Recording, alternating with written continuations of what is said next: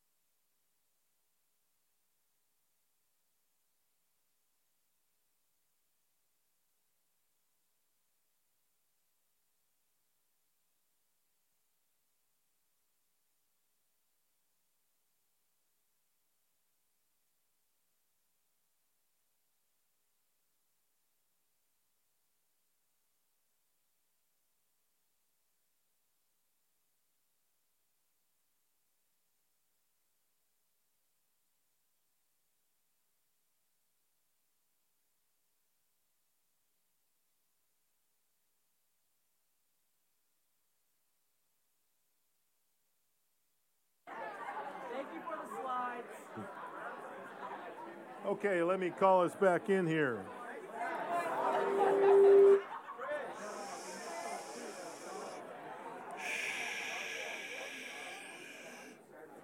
Ah, there we are. We're gathering back. Some of you people are deeply encouraged now. You've uh, found somebody that was thankful. I'll be encouraged by that. That's a good thing. Um, you know, earlier this week, I was looking through a file folder I had at home. In fact, if you don't have one of these, I'd encourage you to get that. Um, but what I what I did was uh, a number of years ago, friends of mine were telling me one day. They said, "You know, um, just with the way life is, and with the way that you know um, ministry is, a lot of times, they said, you know, one of the things you ought to do, you ought to have a file, just like label it like encouragements or something like that." And then when somebody writes you then take it and put it in there because there's going to come a lot of days where you're going to think, good night. I'm not, you know, encouraged today. Or, you know, boy, I really need some help over here. I need some perspective over here. I need this, I need that. And they said, if you'll get a file, then you can put those in there. And then there's going to be days where you can just pull that file out and think, it hasn't always been this bad. You know, and you can kind of read through that. And then you think, it won't always be this bad. You can kind of read through, and I thought, yeah, is that a good idea? And I thought, ah, I will. So I did. And, you know, uh, one file became several, and, and so I, I, have got those there. And I'll tell you what, it's, it's one of the um, very encouraging things. As I'll, I'll go back today, I was, I was flipping through uh, some of the letters, and just letters from some folks who, who uh, aren't around anymore. I mean, like they've died. And then some folks uh, that have graduated, and then some folks that you know, are dear friends, some from family, some from alums, some from, uh, some from uh, friends that I've had for years and years and years. But they were words that, as I read some of those, you know, you read the words and the words deeply, deeply encourage you. And I thought, you know what? That's because letters are personal. And that's so wise of God that like one third of the New Testament that we have is really letters. It's letters that people wrote where they set before the readers the significance and the implications of being in Christ. And they began to show them, you know, guys, this is the difference Christ makes, and this is the difference he can make in your life. Now, sometimes in the normal just struggles of life, you need help. Sometimes you need encouragement. Sometimes you need correction. And sometimes the very thing that'll do that for you is a letter. And so, what we're going to do uh, here as we get started tonight is we're going to look at a letter that the Apostle Paul wrote the Philippians. And it's, we're going to do that over the next several weeks. And it's probably the most tender, uh, kind of the sweetest letter that you see Paul ever write. I mean, he doesn't have a lot of correction in it, really, at all. It's really more of, of a, you know, a, a letter of deep affection, a love letter of sorts that he writes to them. It's one in which he talks a lot about, you know, there's a lot of expressions of praise, of confidence, of rejoicing. But one of the things you see is when you read the letter to the Philippians, it really begins to show the heart of the Apostle Paul. A lot of times people think of Paul and they think, man, he's this intense, he's this aggressive guy, he's this focused guy. And, and those things are true. He is, he's intense, he's, he's focused. But when you begin to look into the letter, you begin to see here is a guy who deeply, deeply loves Christ. And here is a guy who deeply loves people. And here's a guy who deeply loves the ministry that God has called him to. And so when you look at it, it will really help you. It's, it's no wonder that when people got around Paul and they got to know him, they deeply loved him. If you read through the letters of the New Testament, whether it's in the book of Acts, whether it's if you read over into the letters like Ephesians and Colossians and Galatians and stuff, one of the things that, that you'll see over and over is just the affection Paul has for these people, First Thessalonians, and, and the deep affection they have in return for him. In fact, um, Philippians is one of the favorite books of many Christians as they read that. And there's good reason for that honestly, when I think of the book of Philippians, I think of the letter to the Philippians. I think of, you know, kind of like the mental health letter of the Bible. You know, if, if you want good mental health, if you want to figure out, you know, how do you have good mental health? Well, go to the book of Philippians. Begin to put into practice the things you see modeled there by Paul and by the whole congregation there of the Philippians. Begin to put those things into practice, and it, it'll make a huge, huge difference in your life. So, so, what I'd like to do tonight in the time we have is I'd like to kind of introduce the book to you, and I'd, I'd like you to begin to kind of see the backdrop in which the next four weeks that we'll be sharing come out of. So, um, the Philippian church was one of Paul's favorites, and, and, and you're going to find that over the years. As you, um, as you live more life, as you grow older, you're going to find there are some people you visit because you want to, not because you have to. You know, you want to go visit. In fact, you get around them because when you walk away from them, you walk away more encouraged. You walk away with a feeling of, you know what? I, I not only can do better, I want to do better. I, I want to be better. I, I, I want to be who these people treat me like, you know, and, and there's going to be those people, you know, these were people like that in the life of Paul. Now, why, why was he so close to them? Well, Part of it was their responsiveness to the gospel, and part of it was their responsiveness to Him. I mean, part of it was their love and care that they gave to Him, part of it was the love and care they gave to others. many times what you see is the Philippian church is one of the first churches to step up and, and to really try to meet the needs in the life of the Apostle Paul.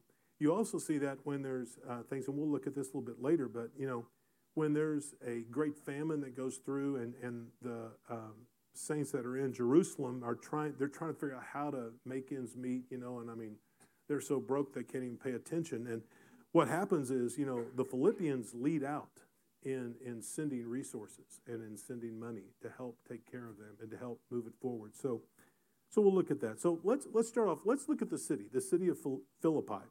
Um, it has a really interesting history if you look at it. It used to be like a gold mining town. It was uh, actually silver mines as well, but I mean, it was this gold mining town.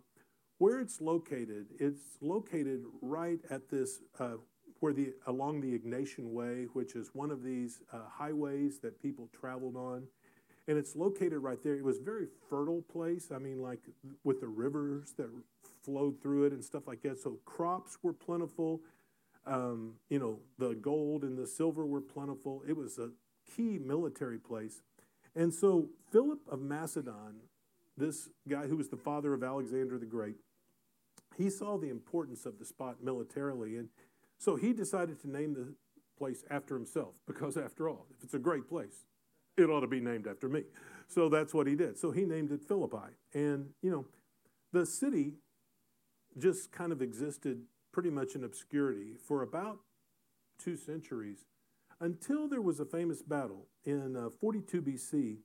The Roman forces of Antony and Octavian defeated the Greek army of Brutus and Cassius in Philippi, and the Roman Empire was born. And so Philippi was this key, key place right then. It was, uh, it was known as the Little Rome. In fact, it was so much like Rome that many of the military officers, there was a lot of military folks that were there because of its place. And so many of them, they enjoyed the place, so they just stayed there instead of going back to Italy. They just stayed right there in Philippi because it was just like a little miniature Rome. And so they loved staying there. So what you see is um, it was also a place that, that there wasn't a large Jewish population. Now, part of that was because it was so occupied by Rome, and the two of them did not tend to get along greatly. But we know it was really small because you had to have 10 um, heads of household, 10 men, in order to have a synagogue, and they didn't have a synagogue. So they didn't even have that many. So what you found is that uh, often instead the people would gather down by this river and they would pray and stuff. And so that's that's kind of how it got started.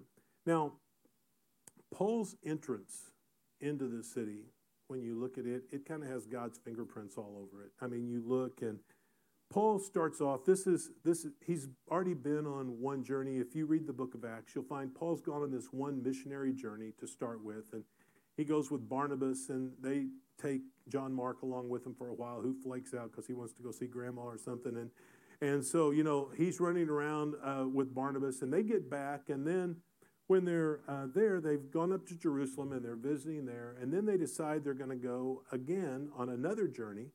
And as they do, you know, Barnabas says, I think we ought to take John Mark. And Paul says, That is not happening.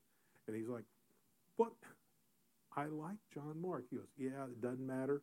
You know, he left us the first time. We're not going to take him. So they have this big dispute. Barnabas takes John Mark and goes one way. Paul takes a guy named Silas and they go another way. And they backtrack and visit many of the people that they did in the first missionary journey. But as they go along, they go back to Lystra. And when they go back to Lystra, Paul picks up Timothy, who was one of the guys. Timothy's family had come to Christ when they'd visited the first time, and Timothy had as well. And he'd really grown up some. And so Paul comes along, picks up Timothy, and he's talking to him about, let's go, you know, you can go with us on this journey. We're going to go and do ministry. So they, they had all these plans. They get to Troas, and when they get to Troas, they pick up Luke as well, and Luke joins them, and they're there. So let's look at one verse, uh, some verses right here in Acts 16, and you can begin to kind of get some of the flavor. In Acts 16, verses 6 through 10, it says, And they went through the region of Phrygia and Galatia, having been forbidden by the Holy Spirit to speak the word in Asia.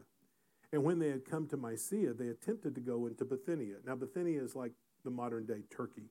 So he says, But the Spirit of Jesus did not allow them. So passing by Mysia, they went down to Troas.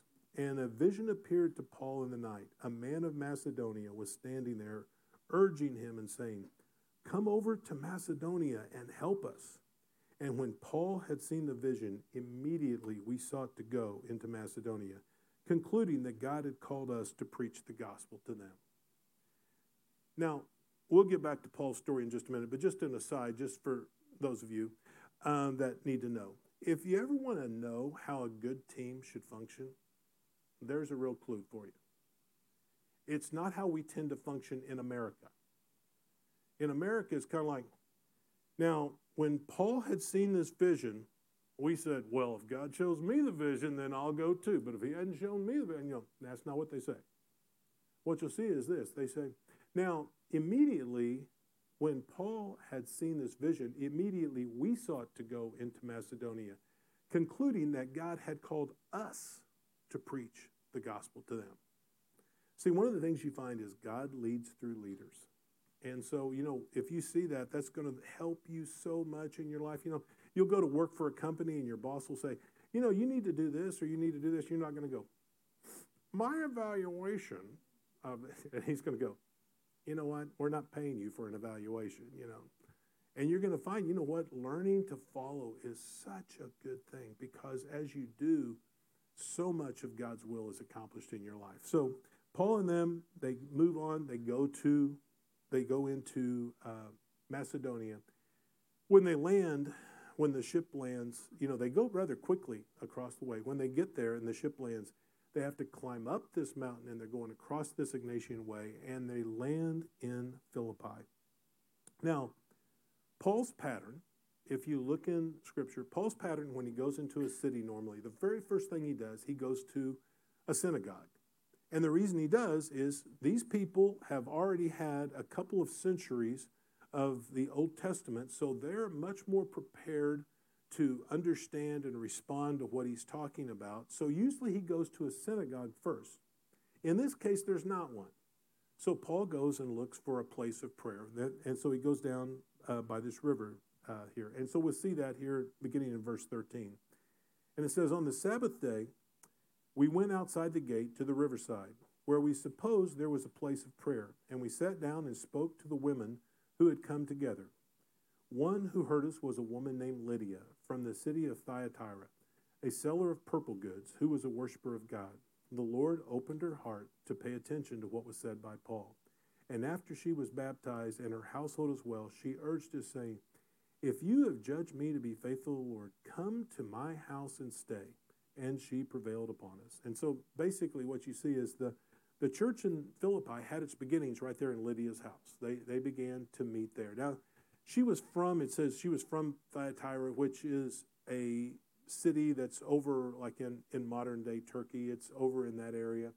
And says she was a seller of purple goods. One of the things you find if, if you look at that much is, you know, they had um, usually when they if people had these purple outfit type things, you know, that the robes and stuff like that, if they had it, it was usually one of these things that was made from a, a kind of a snail, like a mur- mural snail or something like that. They would take this and they would make these, you know, boil them and stuff and make these purple garments. But not that's not how they did it in Thyatira. There they learned to use this root, this madder root, and what they would do is they would they found a much much more um, inexpensive way to make these purple garments. And so then they began to go to these different cities. And what you find is that was her. She moved from Thyatira, she moved to Philippi. And when she did, she began to have this business where she was, you know, selling all of these different goods to people. And God used Paul there in that city to help lead her to Christ. She was the very first one in Europe to come to Christ right there as, as Paul steps in and shares with her. So later, if you read in the story, what happens is Paul and Silas are walking around, and there's a girl, there's a, a slave girl who um, her, her masters, her owners are, are using her to tell people's fortunes, and they make money off of it. You know, she's like a tarot card person or something. So she's going around and she's doing things with them. But she keeps yelling out when Paul and them come by, These are the guys who are telling everyone. And Paul's like, Stop. you know, and she just keeps it up. And finally, Paul turns around and goes, you know, come out of her. And so the demon leaves her, and the next thing you know, she can't tell fortunes, which does not make her owners very happy. So they don't like that. So they come in and they grab Paul and Silas and they drag them in and they say, these guys are, they're causing trouble. You know, what they mean is they're costing us money. These guys are causing trouble and, you know, they're, they're preaching sedition. So you need to get rid of them. So all the magistrates, you can imagine all of these Romans, all these soldiers that are there, the retired ones, the other ones, they're like, what? Sedition? We can't have that. So they take these guys and they just beat the daylights out of them, and then they take them over and throw them into prison. And so we pick up on that starting in verse 35. And it says, and uh, oh, no, I'm sorry, starting in uh, 29. 20, that's 29, it's a bad place to start too. Let's start in 25. It says, they're in prison here. All right, they've been beaten, they've been thrown in prison. About midnight, Paul and Silas were praying and singing hymns to God, which, of course, I mean, if you've just been beaten and thrown into prison, isn't that what you do? I mean, you know, they're, they're singing praises and hymns, and the prisoners were listening. What else would you do? If uh, you're sitting there in chains, you know, you're listening. So, and suddenly there was a great earthquake, so that the foundations of the prison were shaken, and immediately all of the doors were opened and everyone's bonds were unfastened. When the jailer awoke and saw that the prison doors were open, he drew his sword and was about to kill himself, supposing that the prisoners had escaped. See, the deal was when they gave you prisoners to watch, if they got away, you paid with your life. But it was like hurtful on the way you were going to die. So oftentimes, if somebody lost a prisoner, they think, I'll just go ahead and kill myself because I'll be nicer. I'll make it quick. You know, and so that's what this guy was getting ready to do. But all of a sudden, Paul cries out with a loud voice, Do not harm yourself, for we are all here. And that's one of those things you look at that, you think, wow, we are all here. All of the guys. Now, most of the guys that are thrown into prison, it's not like you were jaywalking we're throwing you into prison. No, these guys are in there because they have done things that they should not have done, and they're thrown into prison. And now, all of a sudden, there's this big commotion. All the doors are open. All the bonds are off. They can leave out this door, this door, this door.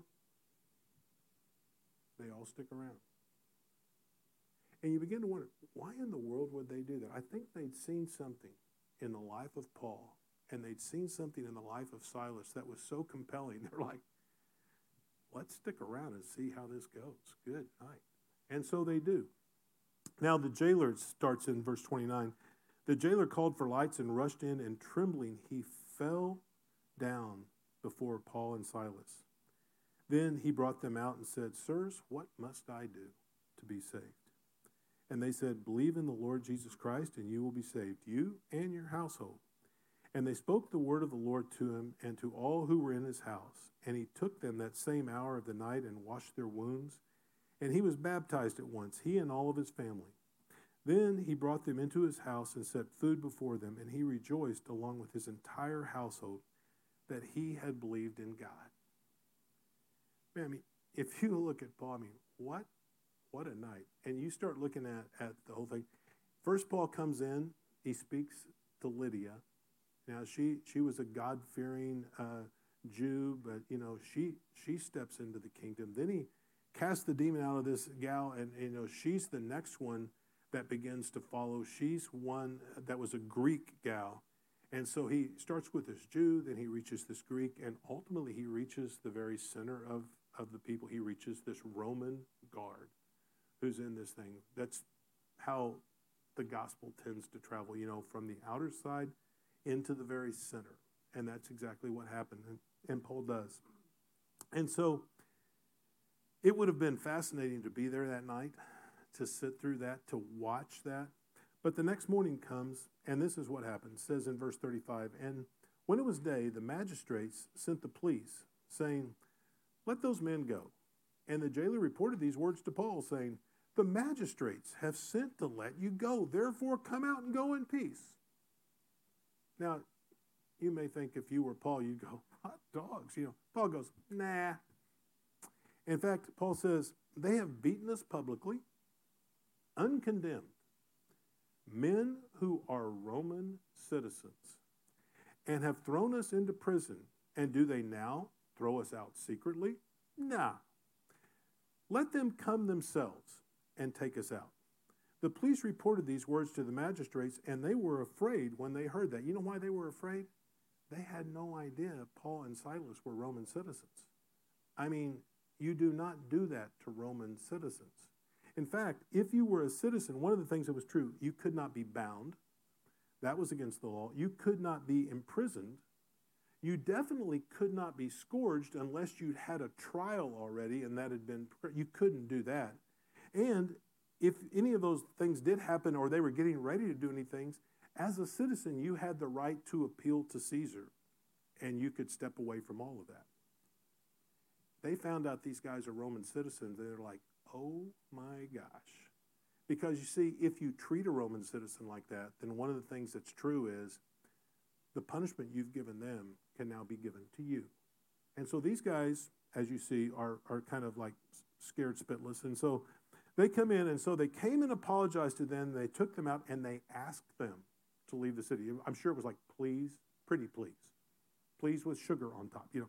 And so they went out of the prison. They visited Lydia. When they had seen the brothers, they encouraged them and they departed. Now, Paul was there, Paul and Silas and them, they were there about three months, so about a semester. They were there about a semester. And then they head out, they leave Luke behind. Now, Luke had just joined them in Troas, and then he's come over there and he, he's with them there. A lot of people have speculated, you know, that Philippi was probably Luke's hometown. We don't really know. Luke joins them again. On the third missionary journey, Paul will come through and he'll visit Philippi twice. He'll visit it the first time when he's coming through and he's taking up an offering for the uh, folks in Jerusalem. And then he'll come back by. When he comes back by, Luke joins him again and he leaves with them and, and visits with them. But Paul, you know, he, um, it was about four or five years between the first visit and the second visit. But the thing that was true was the deep affection these people had for Paul, starting with like, you know, Lydia and, and the demon possessed girl and, and the jailer, and spreading through all of the people that they came in contact with. These people had deep, deep love for Paul, and they would they would send money to take care of Paul to help him on his journeys, like over and over. And then they also were very generous with the, with the giving to Jerusalem. So several years later, when they hear that Paul's been imprisoned in Rome, what they do is the, the church in Philippi again says, hey, let, let's send something to take care of. In fact, let's send one of our own guys, let's send Epaphroditus over there to go and help take care of Paul. And so that, that's exactly what they do. So about, about 10 years has passed between Paul's initial stepping into the town and, you know, meeting folks, and he finds himself in this Roman prison. Now, Paul's there, he's chained with some people. He's living in this house, but he has to walk around chained to somebody else all the time. Which, when you hear Paul talk about it, he goes, This is great. I've got a captive audience all the time. You know, I mean, you know, it's like I've got somebody to share with 24 7. I share with this guy, and that guy goes, next, you know, and, you know, they chain me to somebody else, and I'm like, let me talk to you about this for a while, you know. And so Paul is sharing with these guys right and left all the time. But he's also doing some other things. While he's there, he writes four different letters. He writes a letter to the Ephesians, he writes a letter to the Colossians, he writes a letter to a guy named Philemon and then the last one he writes is this book, this letter to the Philippians. The first three, Paul uh, had those delivered by a guy named Tychicus. And the reason he did was those places are all relatively close to each other. But what he had planned to do was he had planned to send this last letter, this letter to the Philippians, home by Epaphroditus, who had come to take care of him. So, why did Paul write? Why did Paul write these, this letter to them in the first place? Well, first one was to just thank them for their gift. He wanted to thank them. He wanted to let them know, hey, you know what? you guys did not have to do this. I am uber grateful, you know, so so thankful for what you did. But he wanted to thank them for the assistance. He wanted to thank them for uh, sending Epaphroditus in the first place. The second reason, um, and well, and actually even back on that, you know, the the Philippians, if you looked at them, they were amazing in the way that they gave. In fact, Paul talks about this like in um, 1 Corinthians 8 and 1 Corinthians 9 a little bit. He talks about how generous they are because these were guys that um, they weren't they weren't exactly they didn't get off on a great foot. Like when you kind of wreck some guy's business when you first start the thing by casting, you know, demons out of their workers. And, you know, then, you know, you step in and you embarrass the magistrates and they have to come and, you know, they didn't start off well. So a lot of the folks that were there, they didn't necessarily have a lot of means. They didn't necessarily have, you know, great wealth. But what you find is God, God doesn't, uh, God doesn't do things like that. I mean, what you see with God is oftentimes most of His work is accomplished, you know, by ordinary people like you and I, as we just choose to sacrificially give. And that's exactly what these folks did. They just stepped in and sacrificially gave to Paul, sacrificially gave to the folks in Jerusalem, and God took care of it. The second reason Paul wrote them, though, he wanted to commend the work of Epaphroditus, and he wanted to send him home. See, they had sent Epaphroditus there to care for Paul, but the problem was he became deathly ill, and Paul and them ended up caring for him. He nearly died. And so they're nursing back to health, and Paul writes them and he, he recommends them, and he says, you know, he wants to send Epaphroditus back. He wants them to know he was a real blessing to me. He said, in fact, I was really worried because I thought if he dies, this would compound the sorrow that I could have. He said, I can't have that. And he goes, and I know it would compound it for you too. Because Epaphroditus to him represented the Philippian church, and they were so, so dear to him. And so, you know, he wanted to send him back. In fact, one of the things Paul tells them, he says, hold men like him in high regard. Hold men like him in high regard. Because this guy was willing to, to sacrifice his life. He was willing, willing to risk his life so that he could supply to me the very things that you wanted him to do. He said, These are the kind of guys that ought to be honored. So he takes him back there. And then um, the third reason he wrote, he wanted to just encourage unity. He, you know, there weren't like doctrinal problems with, with the um, Philippian church. It wasn't like it wasn't like Galatia. It wasn't definitely wasn't like Corinth. You know, it, it wasn't like some of those where where you had to deal with things like that. It, the only thing there was like this personality rift. There were two women, one of them named Euodia, maybe that was part of the problem, um, but her name was Euodia, and another one was named Syntyche. And, you know, Paul's talking to them, and in Philippians 4 2, he says, I plead with Euodia and I plead with Syntyche to agree with each other in the Lord. And you look at that and you think, good night. Did you just call him out by name, Paul? Yeah, he did. But he could do that, and he could do that and not offend anybody because you see, some of the very things we've just talked about. The Philippians practiced the very things that you're going to read about and hear about over the next several weeks in the book of Philippians. They practiced following well. They practiced, you know, being obedient to Christ. They practice centering their lives around Christ. They practice really walking with Him. So Paul was able to say things like, you know, uh, hey, Euodia, Syntyche, you guys Work it out. Get along. Now, see, you can kind of use that as a barometer of where you are sometimes. Like, you know, if I was here right now and I said, you know, um, hey, Sam, you and Nate, I mean, good night. Work it out. Stop. Stop being that way, you know. You know, they'd be like, see, I know hmm. both of them, and they both know each other, and I know how they're committed, and they know my heart. And if I said that to them, you know what they'd say? You know, you're right. We need to work it out. Now, here's the other thing that would happen, and this is what you can find out about yourself. Some of you think, well, don't do that with me. I wouldn't. I wouldn't. Because I know you too. And for some of you, it'd be like, I will never come back to a place where I have been called out. I have no doubt about that. That's not so much a mark on being called out. That's a mark on maturity. See, Paul's able to talk to them. Paul's able to say, hey, guys, that's not what Jesus would want. Grow up. Some of you wouldn't even have to be called out. You would say, I'm going to take an offense for Sam. Even though Sam didn't take an offense, I'm going to take an offense for him. And I'm going to get upset. Well, there again, that's another mark of high immaturity. You know, what you want to learn to do is you want to learn to walk with Jesus. You want to learn to really, you know, focus on him so much that when someone else is helping you to be more like him, you consider that a compliment, not a problem. And so you're ready to move forward in that.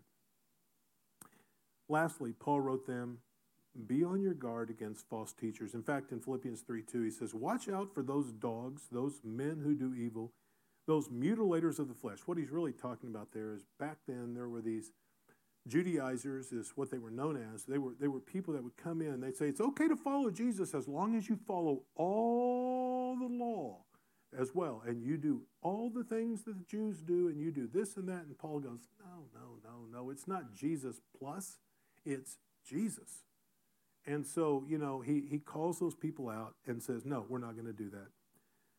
But what you see with Paul, Paul did not write Philippians in response to a crisis, um, not like he did with Galatians or Colossians or something.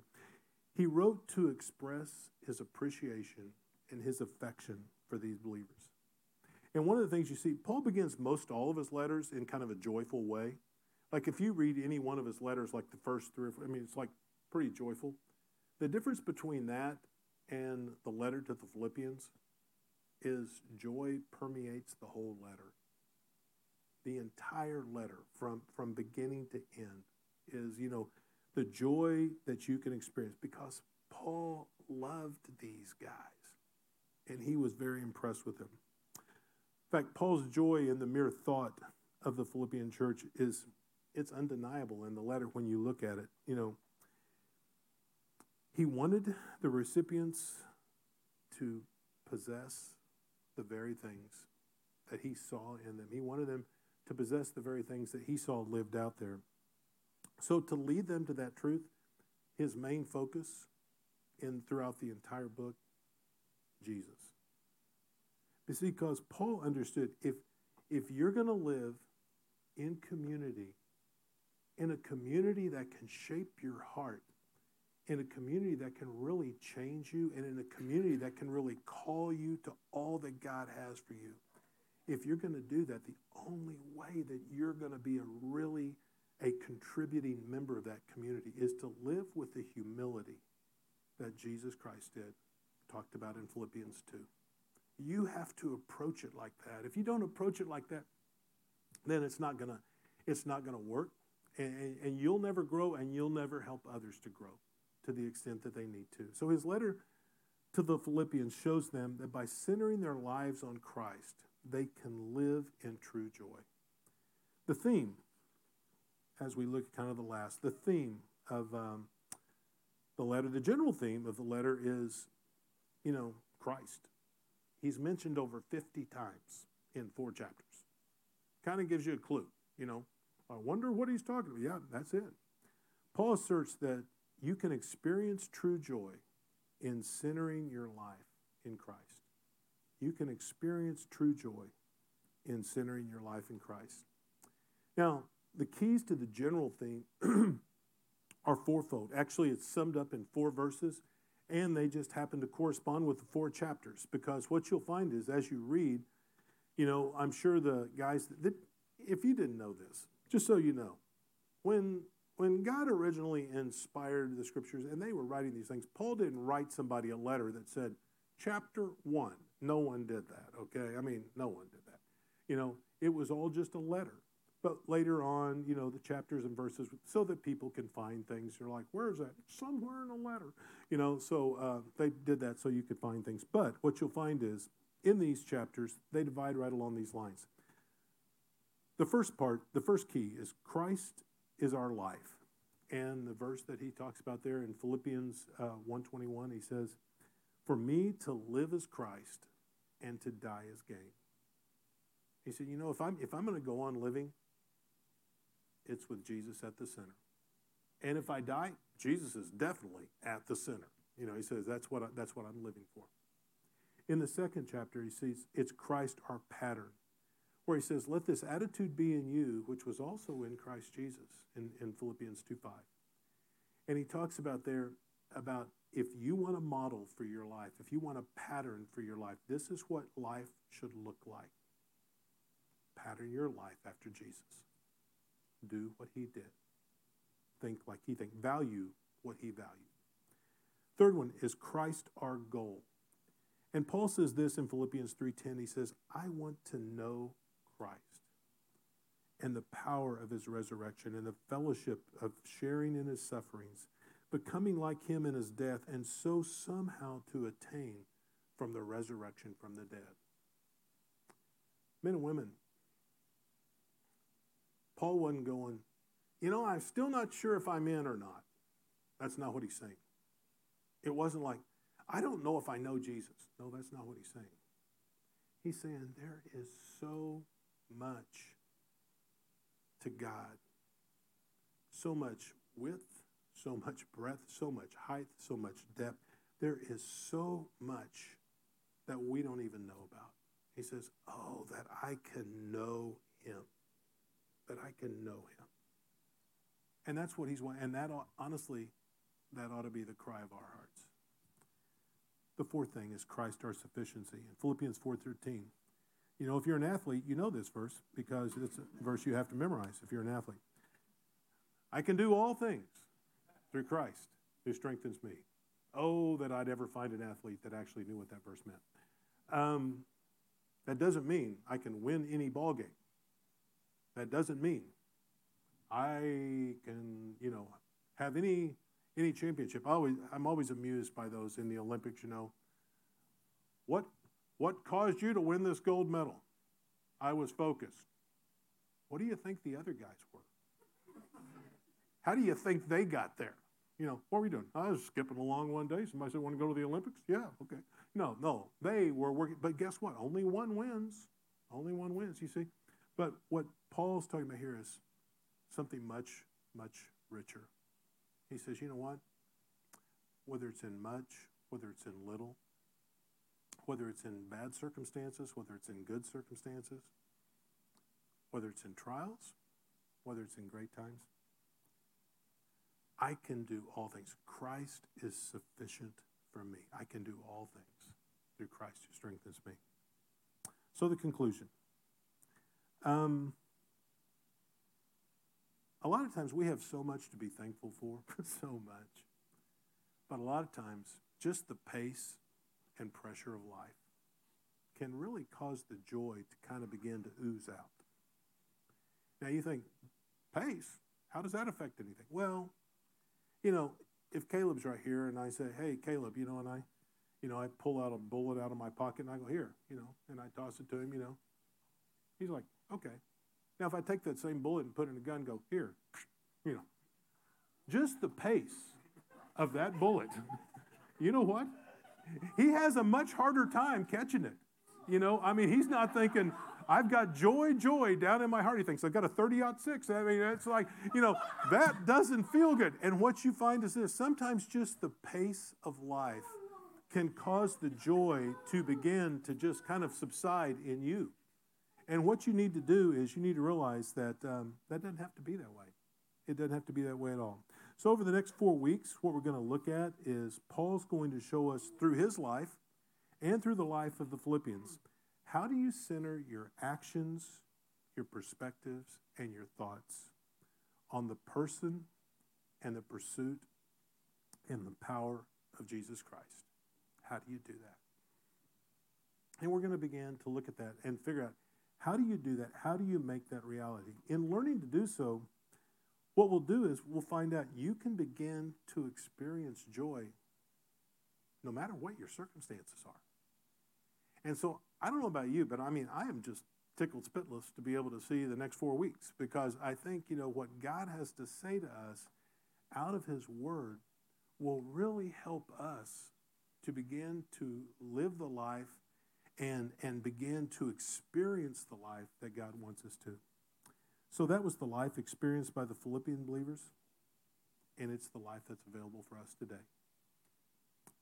All we have to do is learn how to live those things just like they did. We'll talk about that over the next four weeks. Let me pray for us, and we'll invite the uh, team back up here. Father, thank you that um, you were so wise in uh, choosing letters for uh, much of the New Testament. The warmth, the, uh, the wisdom as we read those, how they, uh, how they call us out, how they uh, build us up, how they encourage us, how we can go back and read them again and again and again, and each time, afresh and anew, we experience what we did that first time we read them, where we uh, we recall how much we are loved. We recall how much uh, we love the folks that wrote. We recall, you know, the fact that you can use our lives and you want to because you love us. Oh, Father, I pray that over the next several weeks, you would help us to look with fresh eyes on the things that uh, you want to say through Paul's letter to the Philippians. And Father, help us to be wise enough to take those things and uh, live them out. Um, would you would you open up our hearts to the things you want to say? And Father, um, even as Luke talks about it in um, Luke 24 45, would, would you, as you did with those first century believers, would you open our minds to understand the scriptures? Would you help us to do that?